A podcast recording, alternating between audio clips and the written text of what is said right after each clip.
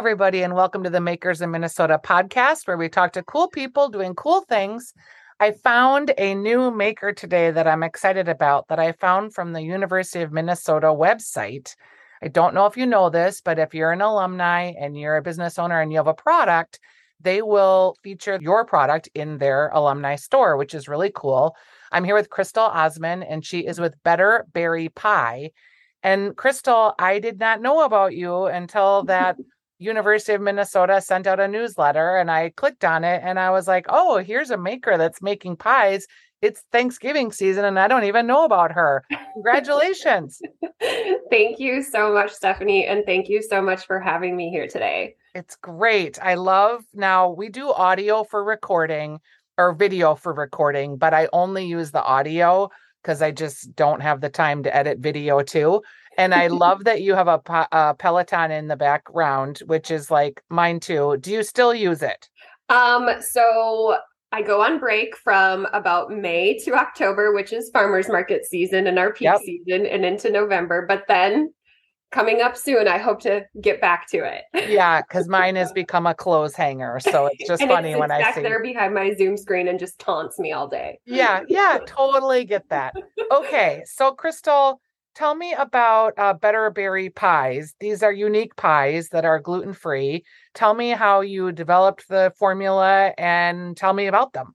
Sure. So we make meringue crust cream pies, which are a little uh, not typical um, in terms of pie lovers out there. You might be thinking exactly what is that, unless you've heard of a lemon angel pie, which is kind of a really great old timey classic. And if you've had that, you've essentially had our pies. Um, and so we kind of got our start because um, I love baking. I love cooking and it's been a long learning process for me and uh, I always brought the pie to Thanksgiving and to our family gatherings. And one year, um, my brother in law was diagnosed with celiac disease and he loves our apple pie. And I was like, oh, what am I going to do for Matt? And in his journey, we had come across pies like these. So I was like, you know what? I'm just going to try to make it. And so I dug around for recipes and like, how do you make a meringue crust? I'd never made a meringue in my life and made an apple and a pumpkin and brought them to Thanksgiving and they were kind of a hit. And so fast forward to April 2021 when I was kind of getting that itch and had always known I wanted to start my own business. I was like, what what am I going to do? And this this kind of just came to be and it was kind of a happy accident in some ways that I never thought I was going to be a quote unquote baker. I still don't know that I can call myself a baker, but yeah, so and now here we are. so I think you can call yourself a baker and I only say that because I I'm calling myself a cookbook writer, which is also hilarious to me. So we'll just step into our new roles here together cuz you do have like a certain amount of imposter syndrome when you try something new or you all of a sudden make this a business and it's like whoa wow okay. Totally i did not grow up in a family who of like business folks entrepreneurs or even bakers and so it very much feels all the feels of imposter syndrome yeah, so i, I can totally appreciate that but i like that we'll step into it i guess i'm a baker today yes all right so the dealing with meringues is tricky stuff. So that like right away as someone who's made some meringue in my life, I was like, holy cats. They're making these like pies that they're selling in these, you know, containers that are meringue based. Like, whoa, is how do you like get them stable, dealing with the humidity, putting them into packages? Like, has that all been a learning curve?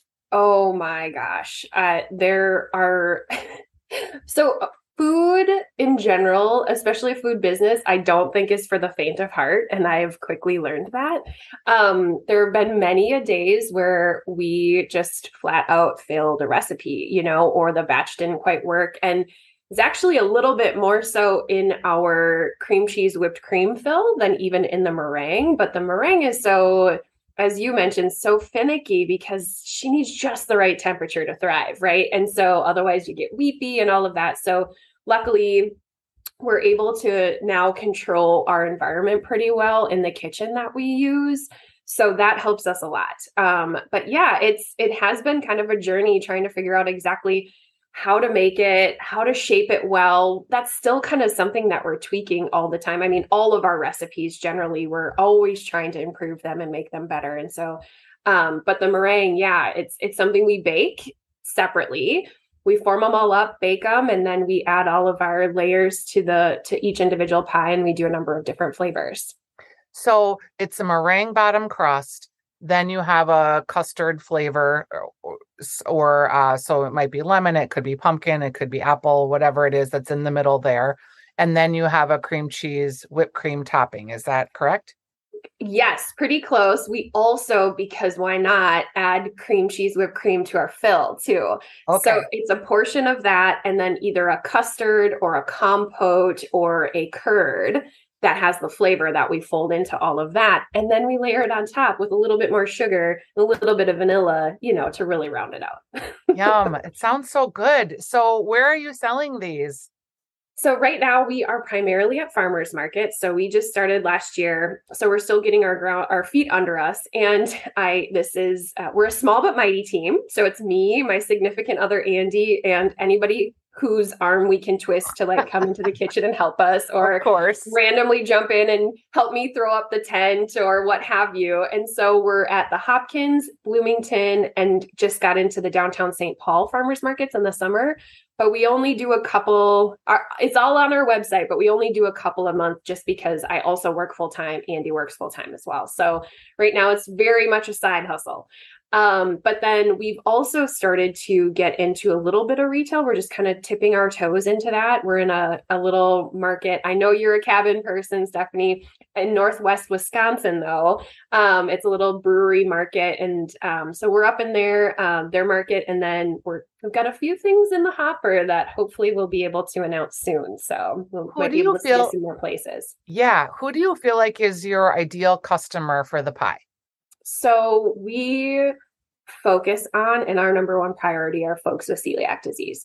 So our pies are naturally gluten-free because of our ingredient choices, but then on top of that, we test to ensure that because I get goosebumps like every time I think about it like knowing what my brother-in-law has gone through on his journey just now hearing so many stories of folks that are like oh my gosh i haven't had pie in you fill in the blank number of years. And yeah. that's like, that's so powerful. And also just, you know, I think that's changing for people. The gluten free and like kind of some more health conscious choices are becoming available and getting better and better, right? There used to be a pretty strong perception that gluten free meant doesn't taste good. Yep.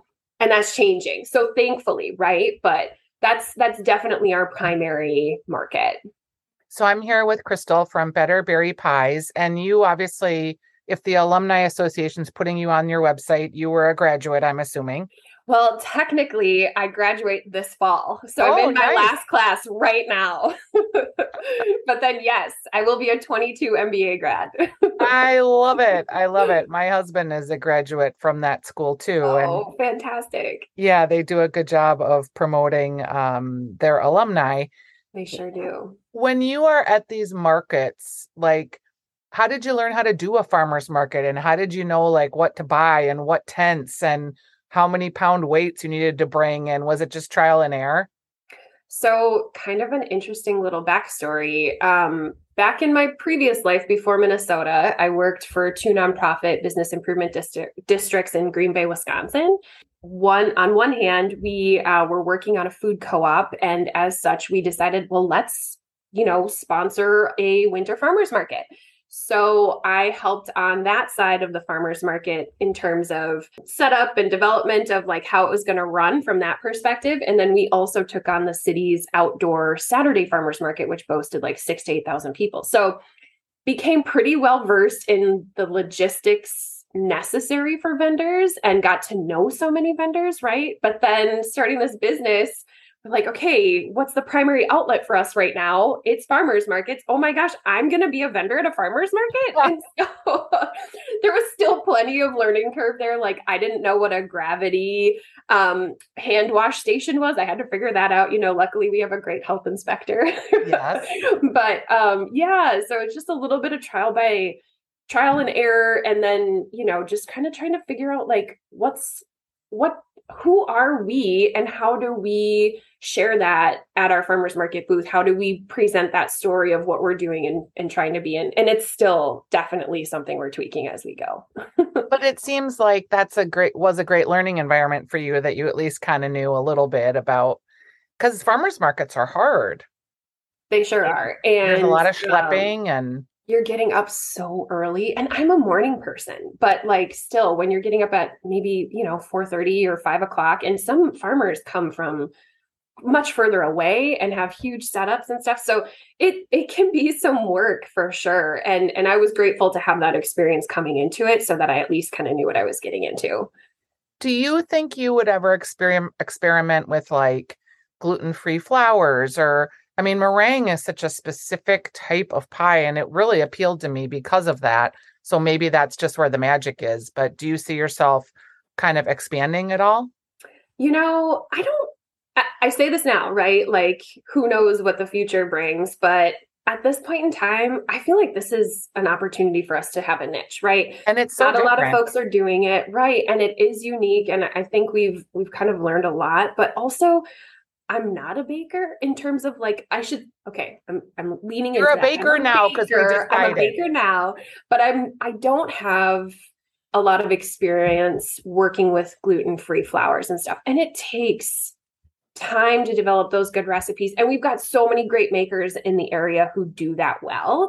So for now that's not for us. We're going to focus in this space. And there is a lot to be done like you can even do like smaller hand pie sizes like do you do we smaller do. sizes already? We do. You knew. So we do three sizes. We do a teeny, a mini, and a whole pie. So our teeny is like great for just one.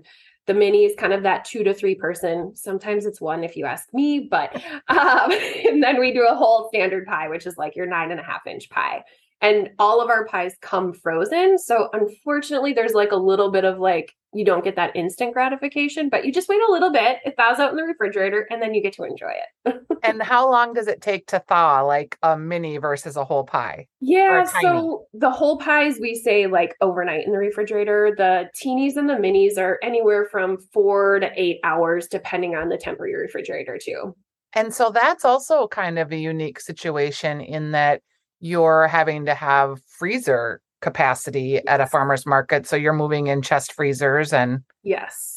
Yes, exactly. And we've graduated from like the three foot by three foot cubic freezer to one that now you can see into. And who knows what next year will bring. We'll probably stay with what we've got. But um, we have a little van that is accessible so we can roll it in and out. So I can do them by myself, which is really helpful. We used to be lugging a huge freezer in and out of the back of a truck and that was not ideal.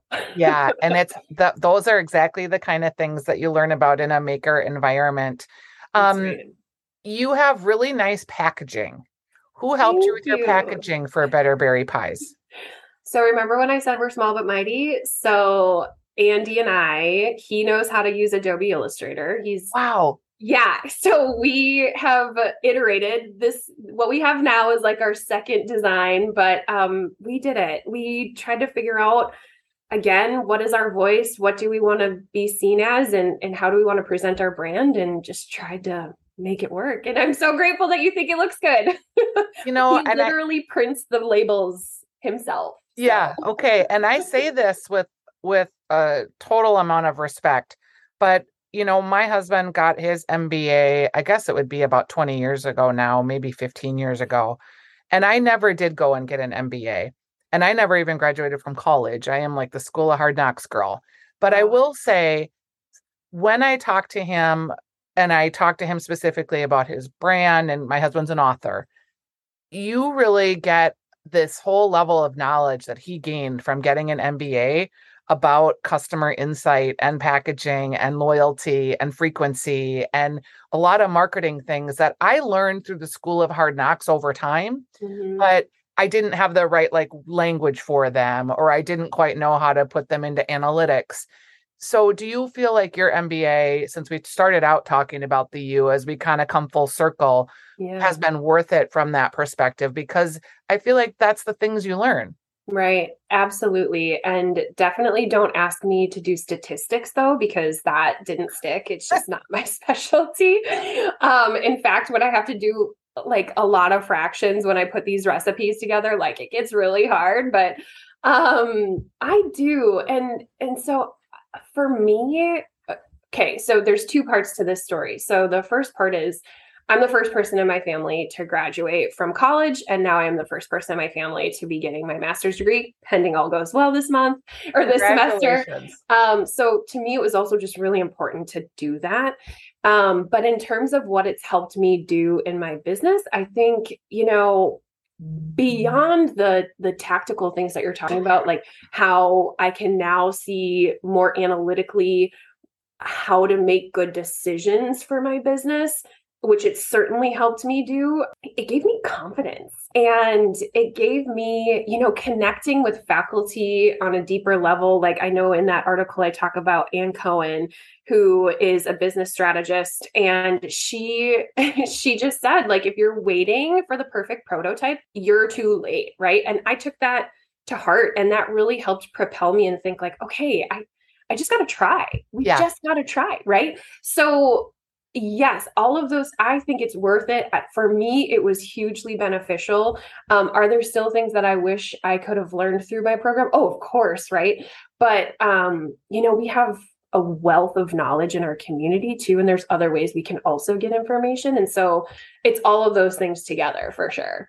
And as a food person i mean this food community is pretty fantastic. Like we have giant corporations and all of those people as resources but we also have such a robust food market, robust farming, mm-hmm. robust grocery market. I mean, for a market of our size, we have more grocery stores than most people do. Yeah, it's incredible. That was something I was really blown away by. I knew about the General Mills and the big the history of food production in Minnesota and specifically the Twin Cities, but getting to know the smaller to mid-size food makers, growers, the outlets like you talked about, it is special, it feels like. Yeah. And maybe it's like this in San Francisco too, or some other key markets like that, but it feels really unique. And the way that so many people are willing to sit down with you and talk about your business share from their perspective what worked for them what didn't work for them it's it feels really special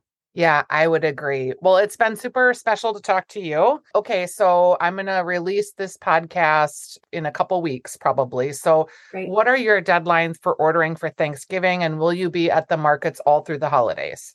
Great question. So we are going to be we're a little bit behind, but by November 1st, I hope to have my uh, special orders open on our website and then we'll do um, deliveries the Saturday before Thanksgiving. We're going to be at the Bloomington Farmers Market the second Saturday of November, so I don't know quite if that timing will work, but otherwise up until um, Tuesday, we're going to do Tuesday of Thanksgiving week, we'll do um, market wagon deliveries. Okay. So, market wagon delivery means what? Yes. So, market wagon is this great online platform where you can go on and order from a bunch of different local farmers, growers, vendors, and they'll deliver it to your house on Tuesday afternoons for like six bucks or something like that. That's so awesome. what we'll have pre-orders open all month for that delivery date of I think it's November. What is it? It's November 22nd, I believe. Okay. Awesome. Yeah. And then in terms of Christmas time, will you be at the market throughout December too? Yes, so we'll be Bloomington. We're just at Bloomington for this um, winter, but um, they do their market on the second Saturdays, and then we'll also do a market wagon delivery the whatever the fifteenth. I think will be our last fifteenth or twenty second. 20 wait i'm in november whatever the tuesday is before christmas okay and i happen to have a calendar right here so we'll just tell people that second tuesday before christmas is the 13th 13th and the 20th yep. okay awesome yeah.